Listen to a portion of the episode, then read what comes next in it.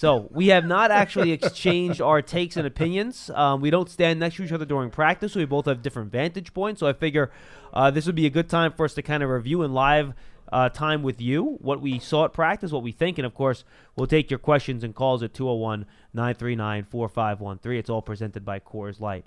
All right, Paul, I'll let you go first. Give me your take number one. Okay, uh, first things first, we'll go right to the quarterback. Why not? Daniel Jones uh, threw the ball extremely well, mostly short stuff in the two days that we were allowed to see. Did you watch yesterday? Were you allowed to watch? Uh, I was not allowed to okay. watch. no. They did have a morning practice yesterday. It wasn't very thorough. My, my guess is that it was abbreviated. I'm sure. Yeah. As Because they get the did- guys out of here. They did not have a separate walkthrough and practice. It was all back to back. So I'm guessing that it was very truncated. Yeah. So let let let John and I give you a little asterisk first off, saying that we only got to watch on Friday and Saturday. So having seen those practices, I thought during the course of, of both days, Daniel Jones threw the ball well. He throws a nice spiral. We knew that. Uh, he's got some touch on the ball. He can get the ball deep. Look, the weather was good. You guys know the typical Meadowlands winds that usually hit in November and December can be really nasty. It was a little moist though. Yeah, but it wasn't really windy. No, it wasn't windy. So, so to to just make it clear, Daniel Jones threw the ball fine. I think he threw all the routes again, mostly short stuff, but I did see him go through all the different routes, and I did not see him have any trouble getting the ball where it had to go. Again, wasn't much of a wind though, and I and I think it's important to let people know that. Yeah, I agree with that. Um, my general take, and then I'll specifically give you mine on Jones, was that none of the players surprised me. I think what I hate to see, and maybe it's because I did more film work this year, but in years past, the Giants might have drafted somebody. They show up, you have a preconceived notion of what the player is. Right. Then you see him out there, and you're like, uh oh, that's not what I was told. Oh, okay. You know see what I you mean? But this year, pretty much all the guys that were here that I had previously watched, it's like, okay, yeah, I saw that there. I saw that on tape. I saw that on tape. Yeah, this guy looks like the guy that I scouted and look like looks like the guy that the team described to me in the in the post draft press conferences. So I thought everybody was exactly kind of what I thought they were going to be. To be quite honest with you, no one surprised me necessarily. As advertised is the phrase. Yeah, correct. Now for Daniel Jones, I have no concerns about the kid's arm strength. I don't think he has a prime Eli Manning caliber arm. Even I'll say this for you know a guy that we watched closely for a couple years. I don't think he has an arm as good as Davis Webb, for example, but his arm is good enough to make all the throws. Mm-hmm. Um, he puts good spin on the ball, throws a nice spiral. Probably mm-hmm. throws a better spiral than Eli did when he was a younger mm-hmm. quarterback here. Who and he still frankly doesn't throw a, a great spiral from time to time. Not all the time. No, absolutely not. So I think he certainly has a good enough arm to make all the throws. What's going to determine there are two things for me for Daniel Jones, and what I saw in practice, again, is what I saw on tape. Two things are going to be what's going to determine his success in the NFL. One, how consistently accurate he's going to be down the field. We saw him throw some high balls over the course of the two days of practice, which is surprising because that wasn't something he actually did at Duke much at all. I think maybe he was a little bit juiced up. He did overthrow a couple deep passes. Now he did throw one interception on, on a great play by DeAndre Baker, and we'll talk about that later. He deflected, Deflected. it to the safety, Right. But he turned Whitfield. around, had great coverage, made a nice play on the ball. Whitfield got the interception, and he had another ball that could have been picked that got dropped in the flat. So Connelly. it's consistent accuracy and decision making and throwing the ball in the coverage. If he can get those two things figured out, he's going to be fine. Um, he moved around okay. He didn't really, obviously, you're not going to run with the ball at a quarterback at these practices. He did get out and scramble once. You saw his athleticism. He's certainly big enough to make all the throws.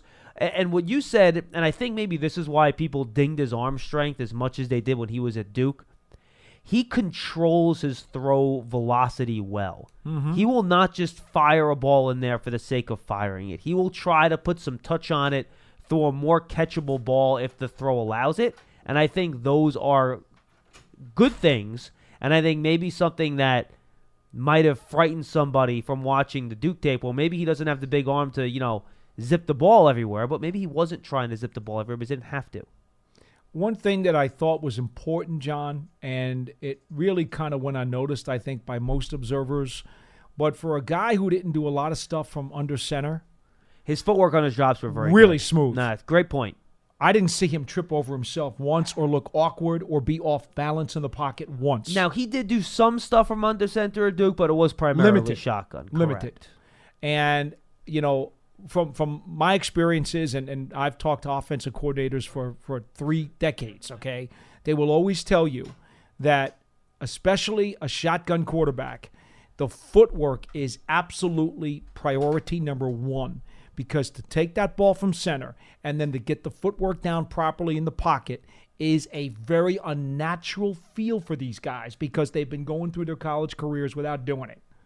And so the fact that he was so smooth at it, Paul, John, not once did I look and say, "Oh, there's the feet." Not once. No, I agree with that. Everything was smooth, and when you don't notice it, that's good. And there was one fumbled snap, but it wasn't his. It No. was one of the other quarterbacks that Correct. that fumbled the center exchange. So you're anyway. right. No, that's a good point. So checking all the boxes today, as far as the boxes he can check. Yeah, physically, I feel fine about him. And as we've talked about in the show many times, uh, what makes a quarterback great is what's going on between the ears and accuracy, which is one physical thing Sure, that's very sure, important. sure. Um, and but you know, we'll see as he gets on the field and he gets more playing time. We'll see how he's able to, you know, read defenses on the fly, decision making once he has the balls in his hands, uh, ball in his hands, and do all those different things that quarterbacks have to do when they're running a play. Make split second decisions, read defensive Mm-hmm. quickly, make good decisions. We're not going to know that till he gets on the fire in games. So that's where we're at with him. We should throw one other thing out there. Yeah, go ahead. His poise in handling the entire media circus, and there was a media circus here, I thought was also very well done. Which is also not surprising given we expected what we knew it. about that. we right? saw him at the combine. Both of us did. I saw him at the Senior Bowl too. And You it was saw him like, there, too. Yeah, I mean, He he handles things exactly as Eli would. He is so smooth. He is so nonchalant in terms of okay, fine. What's the question? And- yeah, and he answers and it. some of his He's answers really cool. were right out of the Eli Manning playbook. yes, They Yes, just were. He's he's Manning brother four. and I've I been am saying it and for I am months. going to do my best to try to not make that comparison because I don't think it's fair. And I think a lot of people think, oh, well, they picked him because he looks like Eli. No, they picked him because he think they think he's a good football player. But the demeanor comparison is fair, and that's not doing him an injustice. no, it's not. It's not. But because of all the noise and negativity around that comparison that people have, You feel that's why I want to try to stay away from it. You know what I mean? Well, let's I- just say he was poised then. How about that? Hundred percent. And again, I don't disagree with the actual comparison at all. I think you're right on about it. And I said it myself. His, his answer sounded like something like you would hear Ten say. But very, very smooth. it- it's, very it's cool. a comparison that I, I'm going to try to stay away from, just because I, I think people will take it the wrong way. and, and you know what else, too? Let me just throw out this other word humble. Yes. Well, He does not show any cockiness at all. No. Very humble. You don't see him and his dad, you know, forming an entertainment company 24 hours after he got drafted. I'm just saying. Let's move on. Um, Baker, since we mentioned him already, let's go him next. Again, exactly what I saw on tape, Paul. I saw him struggle on, on a couple reps where he was playing off coverage. Uh, there was a double move he got nailed on on off coverage. Now there's another thrown pass by the quarterback. It wasn't Jones, it was somebody else. And he got beat. But when you got him up in press, he stuck to the receiver. He had two or three pass breakups over the course of the couple days He's of practice. sticky. He is sticky. Very sticky. Now, the problem is that a lot of the stickiness. and you see jerseys getting pulled, you see him grabbing and tugging. And that first day on Friday, especially, we saw a lot of flags get thrown on the secondary. It got cleaned up a little bit on Saturday. It wasn't nearly as bad. But it's something we saw. If you look at his tape at Georgia, you saw it there too, Yes, where yes. he doesn't get his head around great sometimes, and he gets a little grabby, he gets a little tuggy, he gets a little He'll you know, learn. sticky. But that's something. The only thing that I worry about with Baker is that. Um, everything else, you know, he's he's a good look. If you put him in bump and run coverage, he's going to be a good player for you. Bottom line. I saw one thing about him that I really, really, really, really, really liked, and that is they not they latched him up in 11 on 11 three different times against Reggie White Jr. from Monmouth. Now Reggie White Jr. is not a a an accomplished guy in that he played at an FCS school, right? We agree with that. Mm-hmm. However, it's important to see how Baker stylistically tried to guard the much larger receiver. He's about six two, Reggie White Jr. I think he, I, is, they think him six three or six you got- six you got the roster Let's in see. front of you, Let's tell see. me. Let's see. What did they list him at? They list him at they list him at six two. Okay. Point is, length and height, much, much bigger than Baker. That's a mismatch. And if you're an offensive coordinator and you see DeAndre Baker out there, that's what you're going to try to do. Baker's six foot flat, right? That's what he's listed at. Barely. I know he might not be. I'll have, to, I'll, I'll have to check his combine measurements. In fact, I can check them right in front of me. They're saying 5'11. 5'11. the five roster. eleven. Okay. Okay. There you go. So that's the mismatch you're going to try to create, right? Mm, sure. Okay. What did he do against when? What did he do against White when he was in one on one with him? I saw him give up one catch all of two days that I Okay. watched, so not a whole lot. What I what I liked was the way he used leverage on him. He twisted his hips. He got his back pedal going. He was uh, using his arm bar to make sure that he pushed White to the without without necessarily getting too physical with him. Made sure that he ran him out of room, ran him off to the sideline, and gave White no room to operate in his route. And that is exactly what he's going to have to do against bigger receivers when he's playing a regular season game in the National Football League. He's going to constantly go up against guys like that, and he's going to have to make sure that he squashes their space. And he's going to have to use technique to do it. I saw that during rookie minicamp, and that made me feel very good. Baker's 5'11 0, by the way. So he's 5'11 on the nose. That's from the combine. So I think that's probably the best measurement uh, that we Is- can is White- use. we That's what I'm trying to find right now if he's on Brugler's list or He's, he's got him by at least three or four inches. I do not have his measurements in front of me. I can look them up on the NFL.com website. Okay. But um, yeah, Baker, look. You, you, you see what I'm getting at, though. Hundred percent. And what you're going to see Baker do is is when he's in that man to man, folks, he's going to play inside leverage. He's going to try to trap the wide receiver on the sideline. He's going to get leverage. He's going to try to use that inside leverage to try to take away the slant and the deep end cuts, and he's going to try to play those sideline back shoulder fades, deep goes, all that stuff in post. He's going to try to take that away with his ability to locate the ball and, and, and being physical. But he's going to try to trap the guy in the sideline, and that's how he's going to try to cover The these guys. technique looked really, really good to me, and and that wa- that's good. I, I I don't want to see him have to be coached up a tremendous amount. He's a number one pick. I'd like to think that he's close to being ready made with water, close to, and I think he showed some of that to me. Yeah, you would hope. A um, couple other things to, to point out as we move along here. Uh, Dexter Lawrence, obviously, no pads, tough to really see with him. Yes, but very look, hard. He's listed at 340 and he looks lean, which to me is He the, looks is- is- 320, doesn't he? yeah, he doesn't look like he's 340. He wears that 97, and it kind of, I could, his body type reminds me a little bit of Linval Joseph. That's what it reminds me of after Joseph was here a couple years, Mm-hmm. and kind of when when when Linval got here, he's a little little chunky. I think it might be a fair way Baby to put fat. it. Yeah, but that baby fat, baby baby fat after a couple years kind of went away, and It but did. Lawrence looks like his went away at Clemson already. So Yes. uh, he can I agree. move. He's big, but you can't really see much without the pads on a practice. The only thing from him that I was able to notice, and you're absolutely right, John, the guys in the trenches, I mean, come on, no pads, no contact, no nothing. What are you going to say? But here's what I will say against the stand up dummies in the defensive line drills, his hands were extremely quick. Very, very quick in terms of the, the slapping as he was going through the dummies. How, and how do you know that? Well, because they would send six or seven of the guys one at a time through the line. And if you watched, you could see, well, that guy does it faster than that guy. Yeah. That guy's slower than that guy. Lawrence would come through and he was lickety split with his arms in his hands. Very, very quick upper body. Um, that's a good sign for me. It's not a bad sign, certainly. So we'll keep an eye on Dexter Lawrence as we move along. The rookies, by the way, are gone this week. They're back next week, and then they'll be here for the duration throughout the rest of OTAs and minicamp, which begin the uh, fourth week, um, third week of May, the week before Memorial Day. That's when OTAs get going. Yep. Um, couple other guys I want to touch on very quickly. Oshane Ximines again.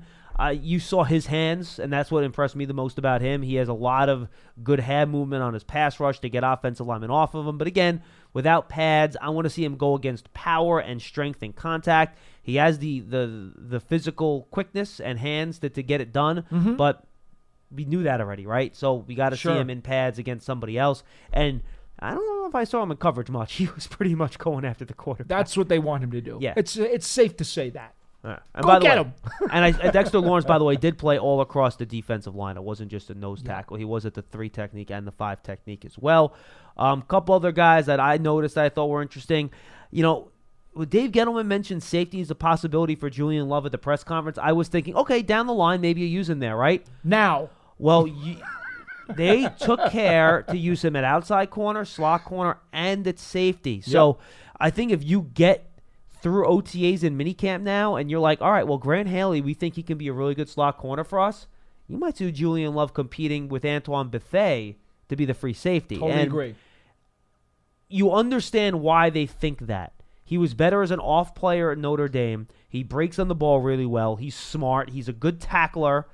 And again, all his times getting his hands on the ball in college as a coverage guy lends itself and his intelligence to playing free safety. Mm-hmm. So I get what they're trying to do. I think it'll be interesting to see how and where they use him and how often through OTAs and minicamp. And then they'll decide where they're at. They'll reset. And then where he opens up in training camp, I think it'll be really, really telling. Yeah, based on the fact that he got as many safety snaps as he did over the week, I was telling my dad the other day, I wouldn't be shocked if they start training him that way during training camp with the intention that maybe a month into the regular season, he might supplant Bethea as the starter. It wouldn't shock me, John, because the sky's the limit for the kid. He's got tremendous ability, and we know his attitude checks all the boxes.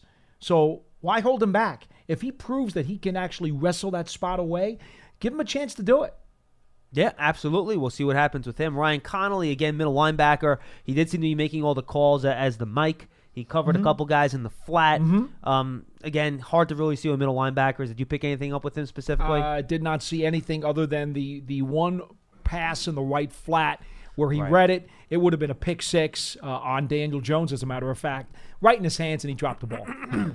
that's that's about all I saw out of Connelly. Uh, Darius Slayton showed off his speed. Uh, he he Yes, fought the ball a little bit. yes. I'll, I'll, I'll use kind verbiage on Friday. Inconsistent hands is the way I'm going to I think he probably dropped around three or four Daniel Jones passes. See, my theory is that he was just trying to make Daniel Jones feel at home like he was back at Duke. You know, maybe he was feeling uncomfortable here, so he's like, all right, I'll, I'll drop a few to make it seem like you're back at Duke to make you feel a little bit more comfortable. Um, I understand the thought, John, because there were those in the press corps who were saying the same thing. I'm obviously joking, folks. Uh, way, yes, yes, he is. He is kidding, Yes. but the, the snickers coming from the writers was was along those lines. Here's what I will say though, uh, he's got no trouble beating guys deep. Uh, first play of one on ones. First play of one on ones. God, I forget number who who's number twenty nine. Who was well? Who was number twenty nine in rookie minicamp? Uh, he's gone. He's Yeah. not here anymore. No, but he was he was well, he was on the roster, right? What was his name? No, because Cam- Cameron Moore is 29, and Cameron Moore was not here. Oh, okay. So the guy, the guy's now gone. This is the new. This is the new roster. Oh, that's that's not the rookie training this is this roster. morning's roster. I got I'm an updated sorry, one. I didn't I didn't get that yet. Well, number 29 in rookie minicamp, he lined up one on one with Darius Oh, Slayton a the first play. I got it. I got it. Hold on. the first play of rookie, uh, the first one-on-one drill of rookie minicamp, and he just ran right past him and Daniel Jones to a beautiful deep pass uh, to him for what would have been a touchdown. So he has all the speed in the world, but maybe he's got to work on those hands. just a little bit. DeAndre Elliott, Yeah, that six guy. feet, 188 from Colorado State. Yeah, he He's had trouble. corner. He had trouble staying with uh, Darius Slayton on that first deep route of one-on-ones. Yeah, and Elliott did not get signed, by the way, over the weekend. So that would be. Do you want to update the folks on some of the guys that did? Uh, there was a punter, Anderson, Ryan Anderson. And they like to have a couple of legs at those special team spots in here over the offseason. I would not think Riley Dixon's job is. No, no, no, no, here. no. Uh, there was a defensive lineman, Alex Jenkins, uh, who's been in camp with the Saints for a couple of years. He's an Englishman in the international NFL program and uh, was on the practice squad with the Saints.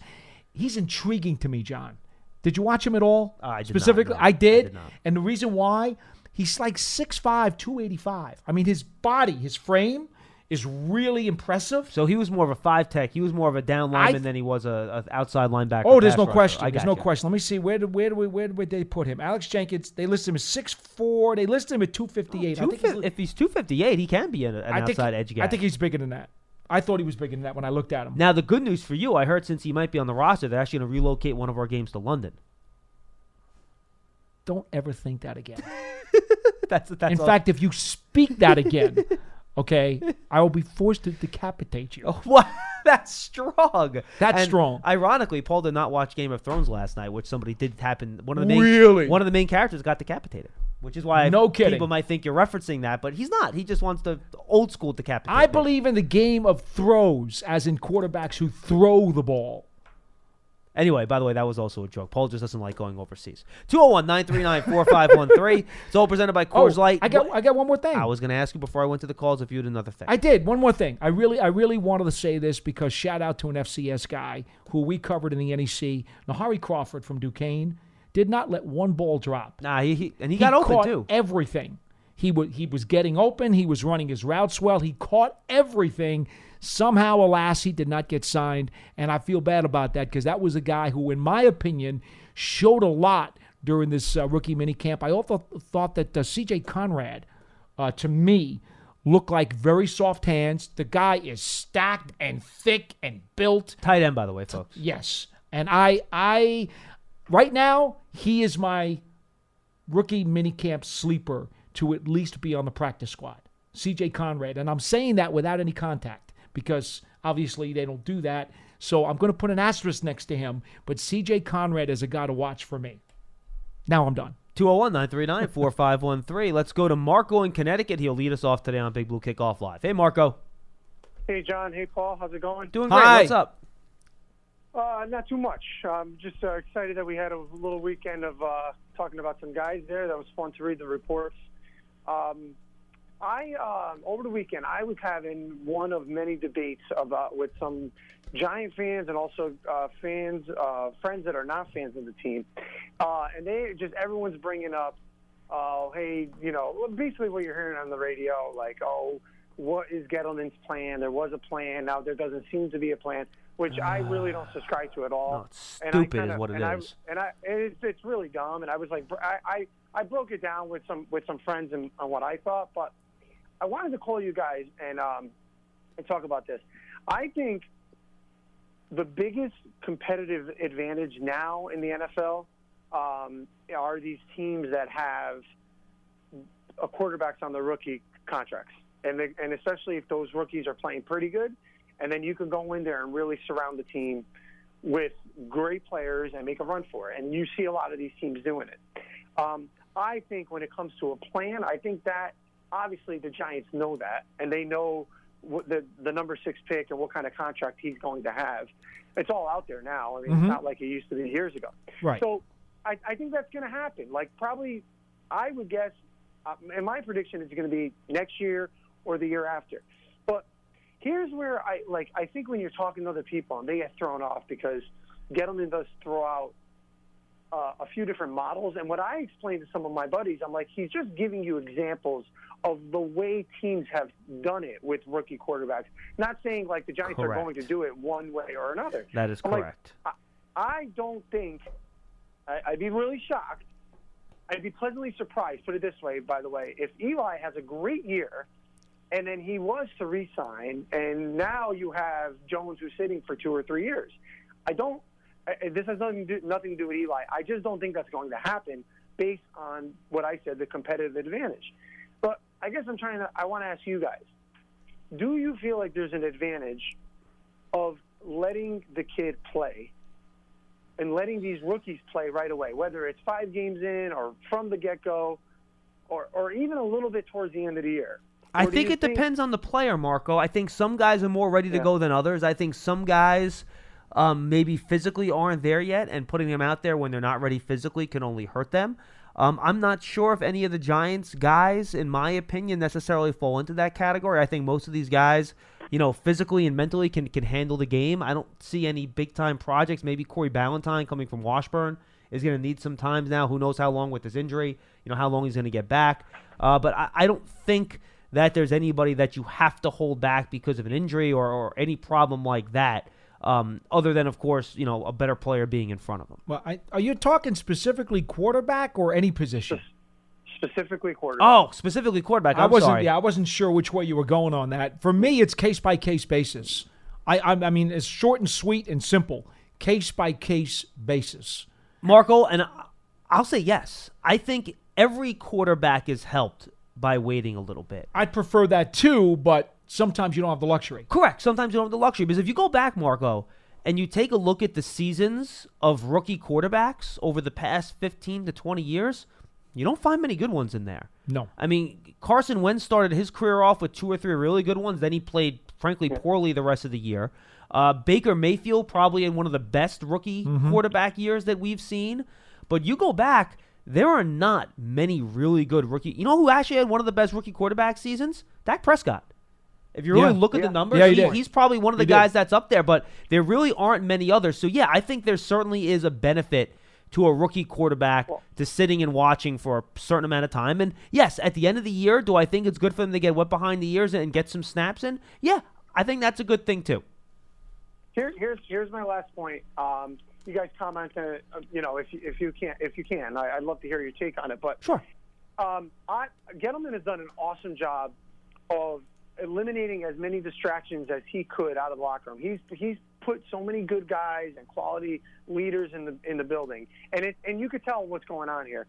I think a story that, and I don't I don't know how. Here's my question. I don't know how the Giants get away from this story all year. That if Eli has a good year, they're going to ask about him on the last year of his contract. They're going to ask about Ben and Philip Rivers being re-signed.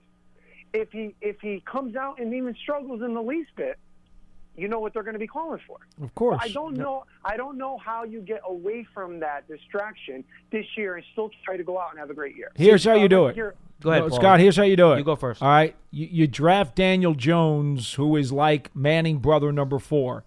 These two guys will not allow that storyline to be a distraction, no matter how much the writers beg and plead and throw fish on the end of the hook and throw chum in the water for the Sharks.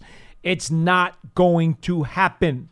These two guys will not let it. Yeah, see, that's the thing, Marco. The questions will be asked. You're absolutely right, and no one's Mm-hmm. going to stop the questions being asked. But if when the question is asked, both guys answer the same way every single time, well, you know what? I'm going to go out there. If you're, if you're Eli, I'm going to go out there. I'm going to play my best. The team will make a decision when they make a team. Until then, I consider myself the starter, and I'm going to do my best to play good football. And Daniel Jones says, I'm here to learn. I will do whatever the team asks me to do. I'm happy to sit behind Eli. I'm growing a lot, and I love being a member of the New York Giants. If those two guys answer that question that way every single time, every time they're asked, guess what? There's not going to be a story because the controversy is going to come from the way those guys answer the question, not necessarily whether or not the question is asked. Now, don't get me wrong, uh, Marco. Don't get me wrong. The writers will try to twist it. They will take stuff out of context. They will make stuff up if they have to. But for the most part, the two players involved will be able to diffuse that.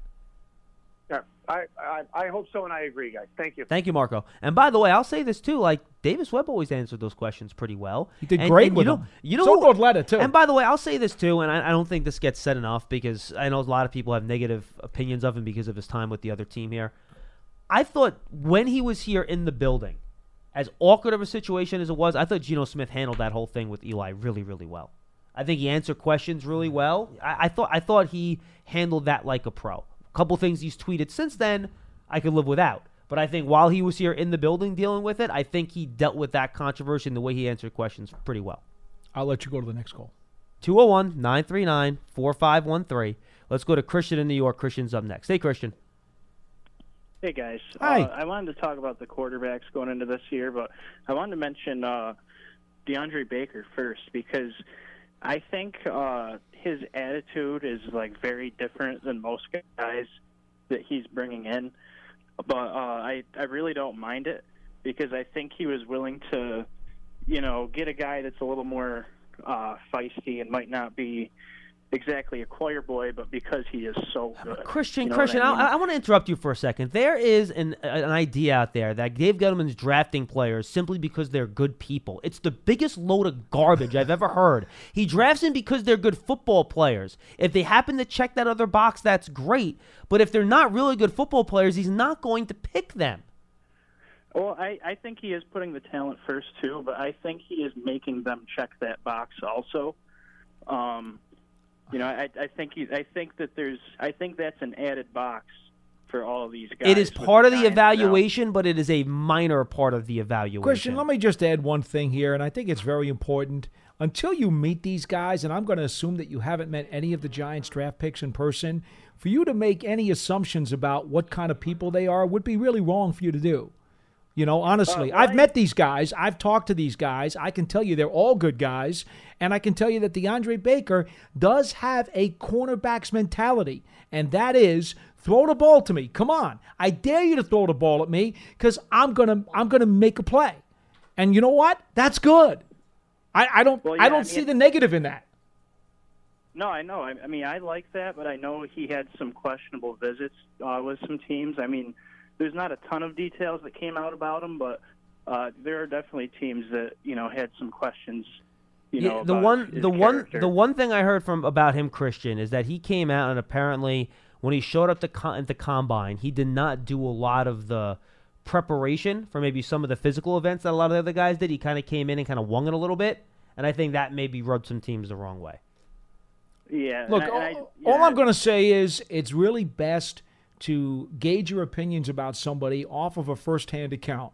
My personal eyewitness firsthand account of this guy to this point does not indicate anything of what you're trying to suggest about him being anything less than a good guy.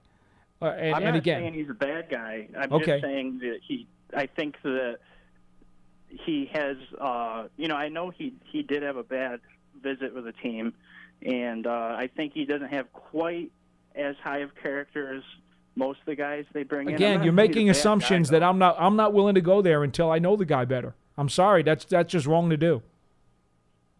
All right. Uh, well, yeah, that's that's fair. But um, you know, I, I was mainly calling about the quarterbacks, and last year, uh, Shurmur really wanted a veteran backup on the team, and uh, that kind of makes a tricky situation this year with Lauletta, because it sounds like he wouldn't want Jones and Lauletta to back up Eli because there's not much experience there.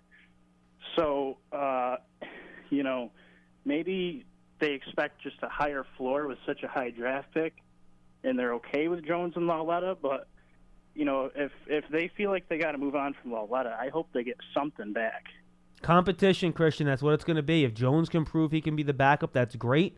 Uh, I don't think there's a guarantee that's going to be the case. I think it's going to be a wait and see how the guys develop type of situation. Um, and you know, maybe Lauletta can prove that that that that he's good enough to and he absorbed enough last year to be that guy too. So I think that'll be a competition. I do think they like what Tanney brings as a veteran. I think he's almost like a second quarterback coach in in a lot of ways in that room too. So we'll we'll wait and see. That'll be a, a, very much something that'll be decided over the course of the summer. And thanks for the call, Christian. We appreciate it. Yeah, John, you know, um, I think, you know, my feeling going into this offseason was that they would probably, even if they didn't draft a quarterback, they would probably bring in someone else for competition anyway. And as far as I'm concerned, going in, Eli Manning and now Daniel Jones are the only two quarterbacks who are guaranteed spots on this roster. I think Tanney has to compete. I I, think Lauletta has to compete. And that's not a knock on those guys. It's simply a matter of fact. It's reality. We think the Giants might keep three this year, but what if they decide they're only going to keep two? I don't think that's going to happen. But if they decide to only keep two, guess what? Jones is number two. Big Blue Kickoff Live is presented by Coors Light. One other thing on the quarterbacks, very quickly, before we get to Pete in Washington Heights. Pete, you'll be up in about a minute here. Yeah. in terms of how they try to usher Jones in this year, and I, this is how I look at it. There, Eli Manning, if he does two things, he's going to keep Daniel Jones off the field. If he plays well and the team win games, and if as long as they're in it mathematically and Eli Manning is playing well, bar a fourth quarter blowout, and they want to give Jones some snaps just for the sake of getting him snaps, Manning's going to play. Once if they become eliminated from playoff contention, then who knows? Maybe we'll see Jones in there, even if Eli is playing well a little bit to get the guys some run, get him some reps. Mm-hmm. But it's going to be determined by how the team performs and how the quarterback performs, and it's really that simple. When I was on with Joe and Evan on the fan the other day, they came up with a number out of Nevada that said over or under Daniel Jones plays or makes seven and a half starts this season. That's an easy under one for me. And I said, give me five million on the under. and and and Evan laughed, and I said, "That's all right. Uh, Benigno will lend me the money." and Joe's like, "No, no, no, Paul, that's not happening. I, I don't have that. Sure, I have that. Uh, you know, come on, That- really? that's a high number. I thought it was yeah, yeah. That's a high number. That's the number they gave me, and they high asked me for it, and I said, "Well, I'm going under. Then that's not that's not hard." Yeah. If I was creating that question for our over under competition, You would probably say something like three. I would put two and a half or three and a half. Yeah, I'd there you go. I figured that. area. That that's where I would put it. And then that's I think it gets tricky there. well, only because you don't know exactly a what Eli's health is going to be. Right. I mean, I mean, I don't need to see him getting sacked 45 times again this year. He's also never missed a game because of injury. Okay. So And then the other thing is too, you just don't know how the division is going to shake out. no, you don't What- exactly. I mean, what if? or the wild card for that matter. What if either the Giants are in the playoffs or out of the playoffs with two weeks left in the season? It's absolutely possible that Daniel Jones could get could get run. Sure. Sure, he could. Hundred percent. Uh, and so, and this division right now, in my opinion, is just so gray. I, I can't I can't handicap it. I can't. I just 201 can't. 939 4513. Pete in Washington Heights, as promised. Pete, what's up? How you doing, guys? Thanks for Hi. taking the call. Thanks for calling Um, in. I just want to, uh, first of all, uh, Paul, great imitation of Joe Benigno, by the way. Bro, Um, bro, bro. No, no, that was terrible. Bro. Can once in my life the Jets win a Super Bowl? All right, guys, I want to go against the media narrative and in favor of the Gettleman na- narrative here with the sixth pick. First of all, if you look at our, our second round and first round picks, they're both better than Pittsburgh.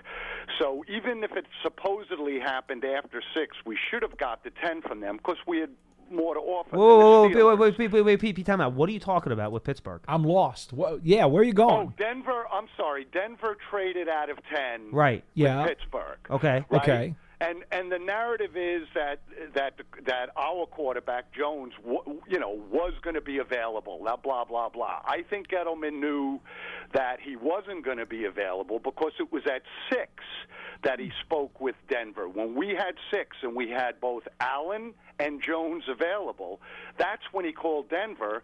And you know, people have relationships. Maybe Elway said to him, you know, you better pick the quarterback because if you pick the pass rusher, I'm not going to let you have ten All right. because I like the quarterback. Time out a second. Time out a second. Did you understand it to be that way? I did not. No, because Giants, I think Michael Eisen on Giants.com actually reported that they talked after the Giants selected Correct. Jones about the Giants moving up to I 10. believe your timeline is erroneous. Correct. I'm sorry. Yeah. They, But, they- let me, but let me ask you, why Yes. would they, after the Giants selected, and the Giants had a better offer than Pittsburgh? The No, they didn't. had 17 versus 20 and 37 versus 52 in the second round. yes, it, it said no, but wouldn't time out. take- No, but Pete, Pittsburgh included a draft pick in next season.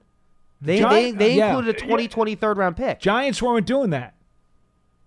The Giants Oh, were not we- oh, looking oh, to so trade know for a anything out of. the Giants were go- were going to give them uh, better picks in the first and second round, but not the not the pick next year. No, we don't know that for a fact. We But, but don't. but you you brought up that the two picks in this year's draft were superior. You're correct about that. But Pittsburgh offered an additional pick in next year's draft, which again I don't know this for a fact, but my guess would be that's what made their offer better. Yeah, Dave Yeah. Gettleman had, had been asked before the draft if he was willing to deal something from 2020 if he had to move up in this draft. He said maybe. and he was like maybe, but I didn't get the impression he was too anxious to do that. He he's a guy who really values his picks. He does not like. In fact, what did he say? What was his one thing he said? I don't like to push or kick the can down. Kick kick the can down the road. right? Which which which in which what he was using that phrase to describe trading future draft picks. He doesn't like to do it. Right. No, I understand that. My only point is that he he may have had an inkling that that um, Elway indeed did like Jan, Daniel Jones, and that's why Elway maybe w- you know wouldn't make the trade, and that's why I think he maybe did it when the Giant. I, I think I think the media may be getting it wrong. Well, Pete, the- Pete, Pete, I'll, Pete I'll, that- I'll just say this very quickly. Um, the Giants in those conversations for ten, it wasn't necessarily about a quarterback there, and I'll just leave it at that. No, I know it wasn't about a quarterback. No, it was about the defensive player. Absolutely. Well, because they had already taken Jones at six. Right, The so that's- defensive player was going to be next. So that's what Elway was doing at ten with Jones is irrelevant because they talked to Denver about the pick after they already secured Jones. Well, Right. I- um, I, you know, and that's my theory. My theory is that that's not the case, and that's how Gettleman Yeah, knows that that, uh, that that's how he knows Denver was the other team. Here- here- here- here's- here's- here's the problem. Told him no. Here's Maybe the problem, the Pete. got the time wrong. Here's the problem with what you're saying. Dave Gettleman had Michael Eisen. He allowed him in the room to write a chronology of how things went down, which you can read on Giants.com. You also can go back and read Peter King's account. He was with Elway in Denver's draft room, and Elway told him the Giants have, have, have called us and asked us about number 10. Everything jives. So, to you, for you to assume that the timeline is inaccurate, I think is erroneous on your part. g- given that Eisen was in the room and the Giants front office approved that that got printed, something tells me it's probably accurate.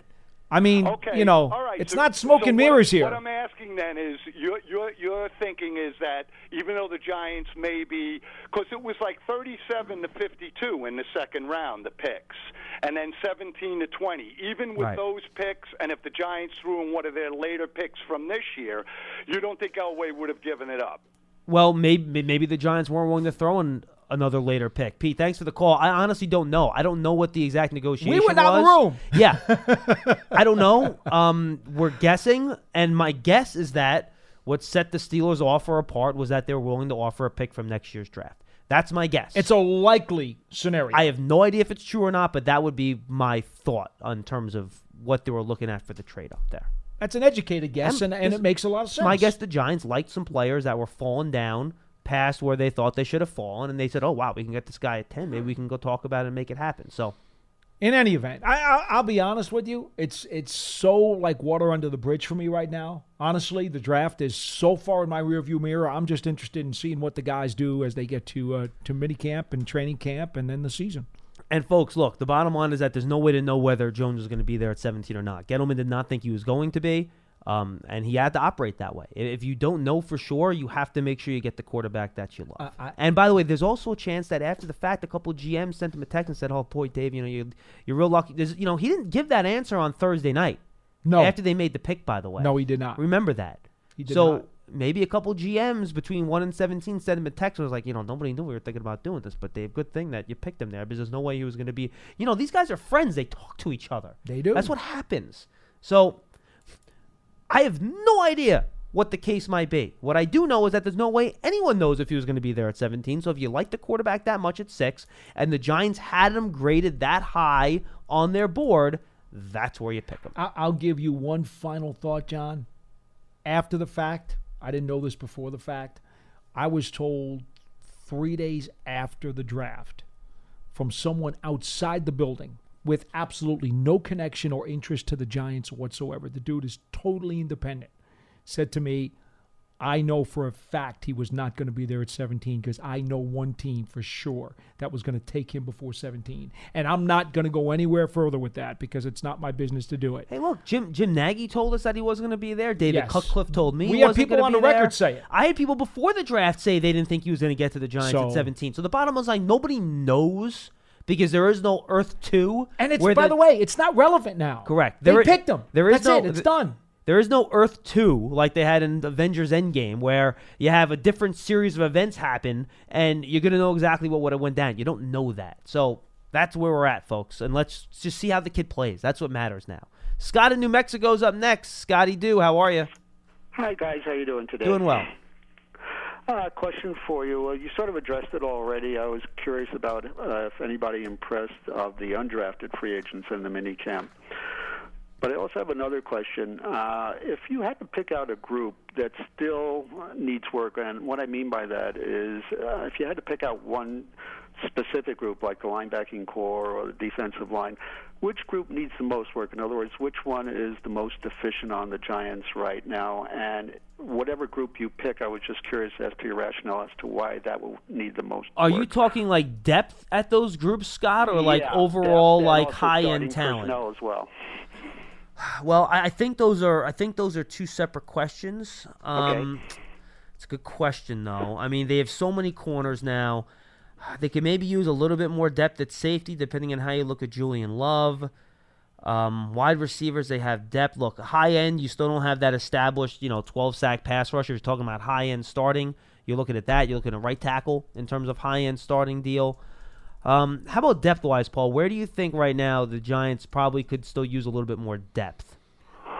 There's no question it's going to be on the offensive line and it's going to be uh, on the defensive line. I, I don't think they have enough of proven guys. They've got bodies at a number of positions, but where are the proven guys? For example, at safety, right?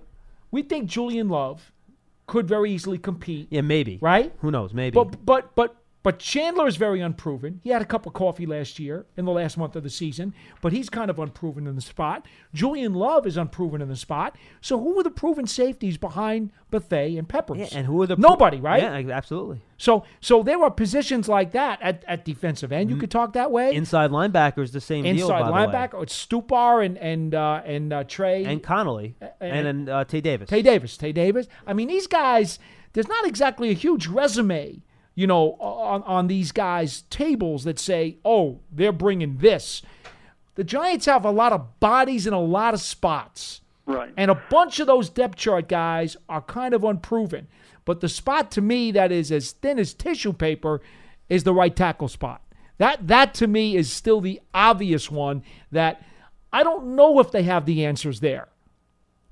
Did uh, are, are are we sure that Chad Wheeler hasn't improved enough to still reclaim the starting position yet? Or Maybe. that's We- unproven at this point. Oh yeah, I mean Scott, we haven't seen Chad Wheeler play football since January and December, just like you. So Well, we he- have, we'll have to wait and see. Here's the safe Okay. way to say it. Offensive tackle is very thin. And when you say it that way, okay, even if Chad Wheeler is good enough to start, Who's your the swing number three? guy? Who, who- who's your swing guy? I, I, I have no idea, and you better have an answer for who number Don't three they have, is. Uh, John Greco and also Greco's not uh, here. Jala- Halapio and Greco's Foley not here, and, there. Halo, and and and Pio is not a tackle. and neither was Greco, by the way. No, neither Okay, one. So that so offensive tackle would probably be Yeah. the position. I agree with that. I mean, pick up position. Uh, that that's uh, Kleenex thin.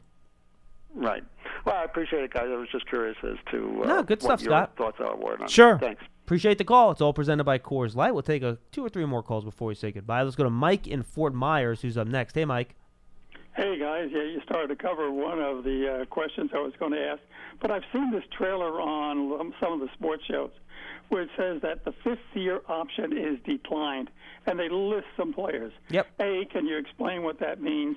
B, are there any Yeah. opportunities there for the Giants to pick up qualified players? Uh, basically, what that means when you draft a player in the first round of the draft, you have them on a four-year contract, but the team has a fifth-year option on those players. Depending on where they're drafted, determines what the salary amount on that fifth-year option is. So the team must decide before the player plays in their fourth season whether or not they're going to pick up the fifth year option. So you might have saw that the Titans declined Jack Conklin's fifth year option. The Saints Yeah. declined Eli Apple's fifth year option. Well, those guys are heading into the fourth year of their career. So they're still going to play their fourth year with those teams now. But they will now become an unrestricted free agent after their fourth year instead of playing under the fifth year option of their rookie deal, which the team has an option as to whether or not they want to activate it. Very good. Hey, I want to pick up then from the previous caller's question. We've heard that guards can go to a a training, you know, event off off uh, off campus, Sure. and that there there are there are people that will train, you know, guards how to fight in a phone booth. Is there any such schools for right tackles or left tackles? Sure, yeah, yeah, Mike. I It's, mean, uh, offensive line schools for all the positions. Uh, Charles Bentley has one of those. Correct. Exos runs all sorts of offensive line camps. So yeah, there are all sorts of camps out there uh, and facilities that do training for all sorts of positions. They'll hire former NFL position coaches or former NFL linemen to come in and, kind of help train the guys in that respect. So And I- absolutely. and I should add, by the way, Chad Wheeler has busted his butt this offseason. oh yeah. I should add that because he has worked extremely hard to try to improve. And I think I, I saw him the other day and I said, Chad, I think you got bigger and bulkier up top, a little wider. He looks like he put on some some strength and some muscle. What do you say? Uh, he kind of, oh, shucks. You know, he's a very humble guy. That's Chad. very, very humble guy and, and doesn't really say a whole lot, but he's a pleasant fella. And, and I know he has worked very, very hard. And But quite honestly, I think he understands the competition is right now. It's, it's right there in front of him. And we'll see if it translates when he gets on the field. Yeah, but you don't know if Wheeler has gone to any one of those schools. I do not know to that. improve his technique. I do not know that. I don't know that either. Okay. So the the thing to look for, I guess, in the coming six eight to ten weeks is if any right tackle prospects come out from training camps or whatever. Yeah, that and, and there are also some veterans out there, Mike. Like for example, a guy that Dave Gettleman mentioned at, at his last press conference, Mike Remmers, who he's familiar with from Carolina. Uh, Pat Shurmur's familiar with from Minnesota. He's a right tackle. If he can rehab that back injury and he can pass a physical, he's someone that could be an option down the road too. What what's the option? uh, What's the probability of people who play a tackle position getting their back one in 100% shape and to play 16 games? Uh, to me, it seems like that's more hopeful than realism. Uh, many offensive Mike. linemen have back it. problems during their career and and wind up playing many more years after that. I mean, it's it's a case by case basis. Yeah, I have no idea what the details of the injury were. It's impossible to know. Just to uh, go over the roster as of this morning, John. Victor Salako is the guy who was actually at rookie minicamp, right? Uh, yeah, on the roster uh, Brian. Mihalik. Oh, is, yeah? is still on the roster. They picked him up from the Lions practice squad last year. He's like six, eight and a half, right? He's big, big gigantic. fella. yeah. Big fella. Uh, big George, the seventh round pick out of Kentucky. Yep. Uh, he is he is a tackle who was listed on the roster, and actually that is all they're actually listing as tackles on the roster as we speak right now. So as you can tell, uh, I'm not being insulting or disrespectful to any of them. The tackle spot is tissue paper thin. 201 939 4513. Julian in Florida. Hey, Julian. Hey guys, how you doing? Can you Doing hear me okay? Uh, loud Hi. and clear. Okay, perfect. So I just wanted to kind of go off with a statement here. Um, I'm just going to give you guys my opinion on something, and by any means, if you want to cut in and let me know if I'm wrong or whatnot, but this is just truly my opinion. Sure. And I was at a draft at a at a Giants bar down here in Fort Lauderdale, and I happened to be next to an older gentleman that I had been talking to the whole time about the draft. I mean, before it even started, we are having a couple beers, and you know, he was talking about the old days and whatnot. Very old school, r- reminded me a lot of you, Paulie. Um, just, Okay. just the old school mentality, not not because of his age, just because of his mentality in football. He, Julian, it's okay. Paul knows that he's old. It's fine. I, I get it. I get it. Got it. So, I mean, guys, when that pick happened, every single Giants fan fell to the floor like, oh my God. And including me. My mouth dropped. And I'm looking at this gentleman, and he's shaking his head up and down. Like, yep, okay. And I'm like, can you believe that? We didn't get Josh Allen? And he goes, this is, this is the perfect pick for us. And I'm looking at him, and I'm like, you got to explain yourself, dude. What's going on? and, and he was like, this is the perfect New York fit. Now my buddy next to me is like, "Are you crazy? What are you talking about? We couldn't." And then he goes, "You got to be from New York to understand why Gettleman made this pick. This guy has that personality that no matter what the media does, no matter what they say, he's got that personality that he can handle the New York media. He's like, I can just tell by looking at this kid, and I've and I've heard rumors about this kid, and he's talented. And this is the type of guy that that Mara wants and Tisch wants. I mean, this is your franchise type of quarterback, the guy that can handle the New York media and be talented at the same time. And when he said that, I kind of looked at him like, you know what? He's right. This is like that Eli Manning type of personality. This is that Derek Jeter type of personality. The guy that just doesn't budge to media. You already know. I mean, I mean, anything could happen, but you can just tell this kid's a good kid. Not going to get in trouble. I mean, I, like I said, I'm, I'm just I'm not predicting the future, but it, you can just tell that's the personality that they wanted.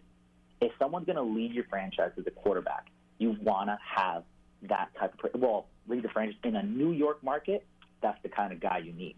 You know, And when i- I- if I may uh, just kind of build upon what you said a second ago, and I, I've said this ever since 2004, Philip Rivers would not have been good here.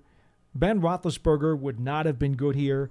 Eli Manning was the right guy for this team. Roethlisberger might be out of the league. Big Ben was the right here. guy for Pittsburgh. Right, absolutely. Rivers was the right guy for San Diego. The guys all wound up where they were supposed to wind up. exactly, Mm-hmm. and that's Do you guys part of it. See, do you guys see now why I said that he reminded me of Paulie?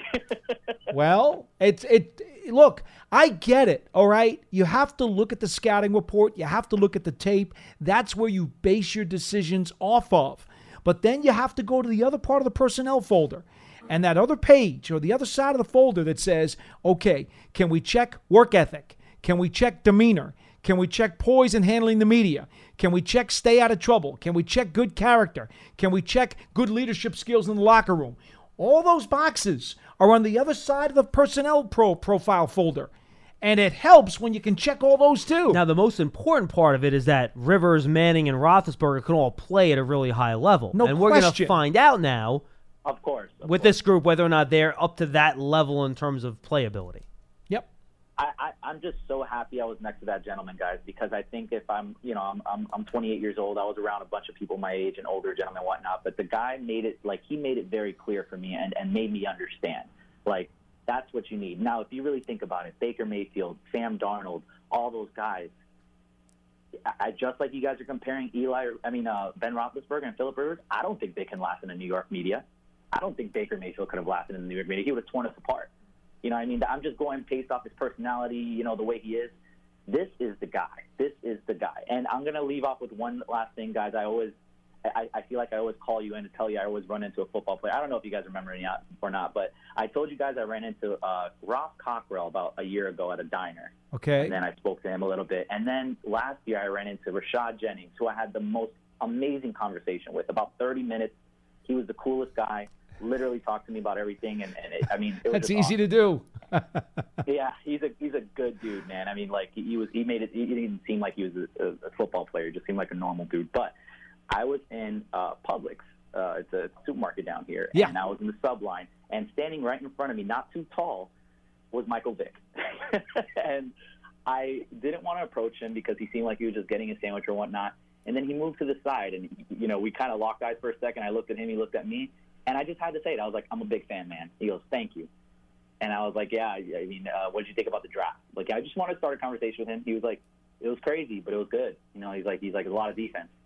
And I was like, yeah, I'm a Giants fan, man. And then he looked at me and goes, I like Jones.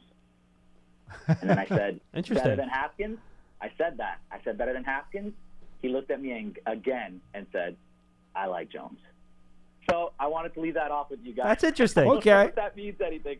Thank you, Julian. You know, that's Take it. care, guys. It's funny how you can just randomly get these little nuggets sometimes from people.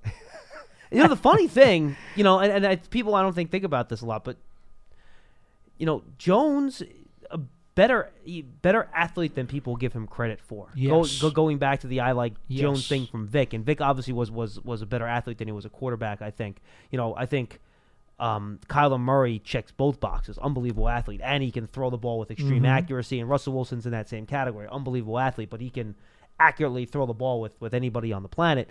So it's interesting. And look, that's the thing, guys. Quarterback evaluation, quarterback play is is affected so much by what happens around you and the players around you and the scheme around you that you know predicting what they're going to do on the next level can be very very tough. This is one area where the Eli Manning stereotype hurts Daniel Jones. Correct. Yeah, that's true. right? Mm-hmm. Because we all know Eli to be a statue in the pocket and and has some escapability back there, but not really what you would call mobile. He has, po- he has know, pocket mobility. correct. Now, when people compare Jones to him all the time, the immediate thought is, okay, pocket passer, all the other things that we said before, but oh yeah, by the way, he's not going to escape the pass rush. Well, that's really unfair to Daniel Jones because as we have seen many times on tape and in person, Daniel Jones can roll out. And by the way, I should add this to the beginning, we kind of wrap up our show. Daniel Jones also did a few throws while he was on the move Yep. Mm-hmm. and had no problem planting the foot, getting the balance down, and making an accurate throw while he was on the rollout. And, you know, that's a good thing, too. He had two 60 plus yard runs in North Carolina. Kid can move. Yeah, Eli, Eli's not running for 60 yards. No. Maybe, maybe maybe over the course of a whole year, you can combine them together. Or, or, or on the treadmill. That's true. All right, for Paul Dottino, I'm John Schmelk. That's Big Blue Kickoff Live for this Monday. Mm. Enjoy the rest of your day. We'll see you tomorrow. We're back at noon. Adios.